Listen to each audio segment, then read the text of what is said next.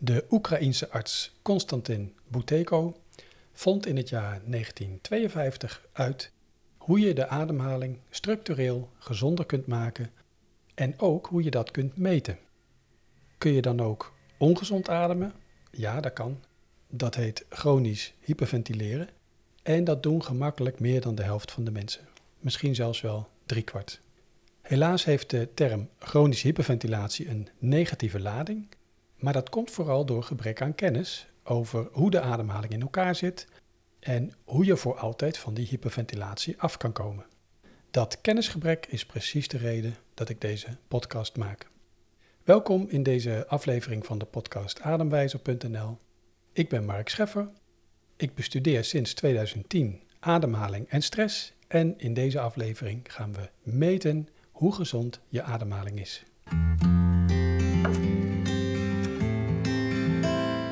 Je ademhaling gezonder maken gaat niet door lekker diep te ademen. En het is ook niet prettig de hele dag door op je ademhaling te moeten letten. Dat kan op een veel slimmere manier. Technieken die de arts Buteyko ontwikkelde om het ademhalingscentrum te resetten naar een gezond ademvolume, werden tegen zijn zin de Buteyko-methode genoemd. Hij noemde het zelf anders.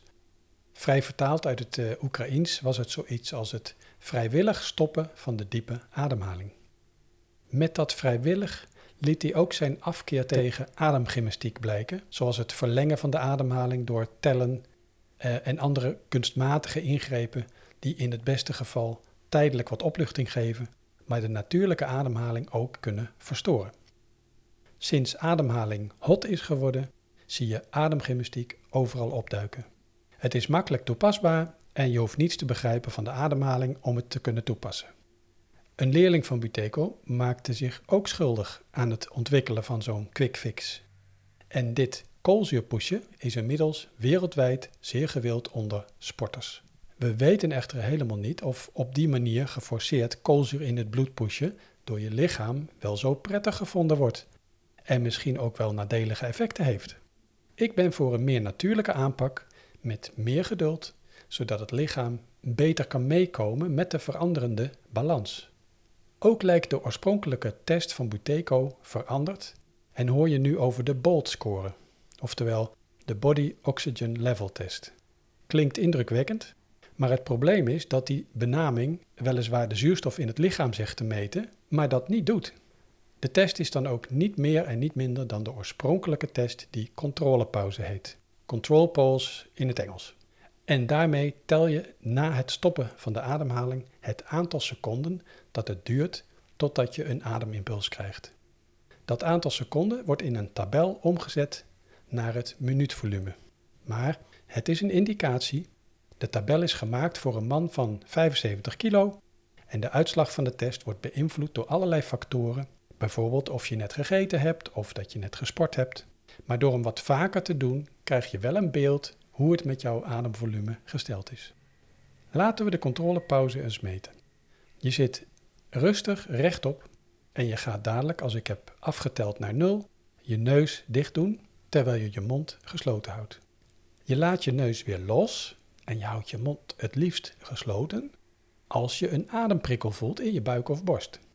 Dat is niet al in de eerste, zeg even 6 uh, à 10 seconden, maar ergens daarna zal dat gaan gebeuren. Het gaat er niet om te kijken hoe lang je je adem kunt inhouden, want dan zul je veel meer ademimpulsen voelen. Het gaat om die eerste ademimpuls. Van tevoren ga je ook niet een aantal keer diep in en uitademen. Je blijft gewoon rustig zitten. Houd dan nu een hand bij je neus. Ik tel dadelijk af naar 0 en bij 0 doe je je neus dicht. En je mond is natuurlijk ook dicht. Op de achtergrond hoor je mij tellen, zodat je straks weet bij welk getal je weer begon te ademen. Ik zal het zo om de vijf seconden even noemen waar we zijn. Nou, daar gaan we. 3. Hou de hand bij je neus, hè? 2, 1 en neus dicht. Nog niet meteen gaan ademen als je nu wat voelt in je buik. We zitten nu op de, zo vanaf uh, nu zo'n beetje 10 seconden zitten we. Zou je dat kunnen gaan voelen? En als je weer gaat ademen, houd dan je mond dicht. 15 seconden zitten we nu. 20. 25. Er zullen al mensen zijn gaan ademen. 30, wat logisch is. 35 halen niet veel mensen. 40, nou, we gaan nog even tot 45, maar dan is het klaar. Dan mag je weer je neus loslaten. 45 seconden is nu.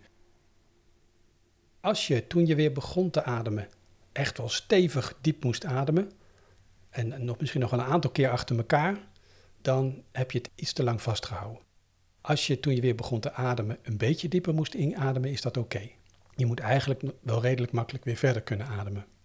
Doe anders de test na een paar minuten nog eens. Ja, niet meteen weer, maar, uh, maar een minuut of vijf later kun je hem weer doen. We noemen de uitslag van deze test dus je controlepauze. En die kan op een dag best uiteenlopen, afhankelijk van wat je daarvoor gedaan hebt. Maar na een aantal keer testen weet je wel zo ongeveer waar jouw controlepauze zit. Dan gaan we nu eens kijken naar de verschillende mogelijke uitslagen. Als je al voor die 10 seconden echt weer moest ademen, dan is het aan te raden de test nog eens een keer te doen en misschien nog een paar keer te doen om te kijken of inderdaad die uitslag zo laag is. Je ademt dan tussen de 20 en 40 liter per minuut. Dat betekent dat je nou wel voor 4 tot 8 personen ademt. De zuurstofafgifte in je lichaam is dan heel laag, omdat je bloed veel te weinig koolzuur bevat. Volgens onderzoek van de arts Buteco kan dit te grote ademvolume samengaan met serieuze gezondheidsklachten. Het goede nieuws is dat het omlaag brengen van je ademvolume en het beter leren omgaan met stress een aanzienlijke verbetering van je gezondheid zal opleveren. Het terugbrengen van het ademvolume van, nou ja, bijvoorbeeld 42 liter naar 6 liter per minuut betekent een verhoging van de zuurstofafgifte aan het lichaam, van, vanuit het bloed aan de lichaamcellen, tot wel 28 procent. Als die controlepauze ligt tussen de 10 en de 20 seconden, adem je tussen de 11 en de 21 liter per minuut. Dat betekent dat je eigenlijk voor 2 tot 4 personen ademt. De zuurstofafgifte in je lichaam is laag, omdat je bloed te weinig koolzuur bevat. En volgens Buteco kan dit dus samengaan met vervelende klachten. Een verlaging van je ademvolume en het beter leren omgaan met stress zal ook hier een verbetering van je gezondheid opleveren en veel meer zuurstof naar je lichaam. Nou, dan heb je ook nog een uh, pauze die tussen de 20 en de 30 seconden uitkomt. Dan adem je zo tussen de 7 en de 11 liter per minuut. Nou ja, dan adem je toch nog wel voor twee personen. Dus ook daar is het verstandig om uh, het ademvolume omlaag te brengen en beter met stress om te gaan. Het verband tussen ademhaling en stress leg ik vaak in deze podcast. Dat heeft Buteco niet gelegd, dat verband, maar dat vind ik heel belangrijk omdat uh, het ademvolume resetten is prima, maar het moet ook voldoende laag blijven. En stress, ja, die, die ons, laat de ademhaling weer ontsporen. Dus we moeten ook met stress beter omgaan. Dan hebben we de score tussen de 30 en de 40 seconden. Adem je tussen de 5 en 7 liter per minuut. Dat gaat echt al de goede kant op.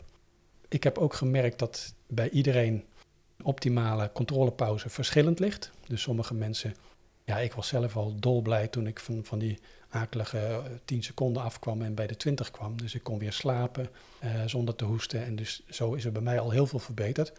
Maar toen ik verder kwam, met horten en stoten overigens, want ademhaling is, dat is niet het beginpunt, het is vaak het eindpunt van wat er allemaal in je lijf aan de hand is. Ik moest nog afvallen en nog een paar dingen doen. Goed. Uh, dus uiteindelijk kan je die controlepauze steeds hoger krijgen. Nou, en dan is het heel fijn als die uh, zeker boven de 30 is en misschien wel boven de 40. Dan heb je echt wel een gezond ademvolume. Um, dat is niet de garantie dat die ademhaling altijd op orde blijft. je moet wel je, nou ja, zorgen dat je voldoende mentale en fysieke ontspanning hebt. En er is nog één andere uitzondering bij een meting van 40 seconden, of in ieder geval een hoge, zeg even hoog boven de 30. Sommige mensen hebben uh, zo'n hoge meting, maar eigenlijk hebben ze ook last van slaapapneu. Uh, en als jij veel apneus hebt s'nachts, dan oefen je eigenlijk in het negeren van die ademprikkel tijdens die apneus. Dus dat is eigenlijk een soort uitzondering waarbij je moet afvragen, hey, geeft hij wel goed aan wat mijn ademvolume is? Nou, super. Door deze test weet je iets heel belangrijks over je ademhaling. Gebruik deze kennis om weer een stapje verder op je pad naar een betere gezondheid te, te zetten. En kijk voor een volledige beschrijving van deze test op ademwijzer.nl. Dank voor het luisteren en ik tref je graag weer in een andere aflevering van.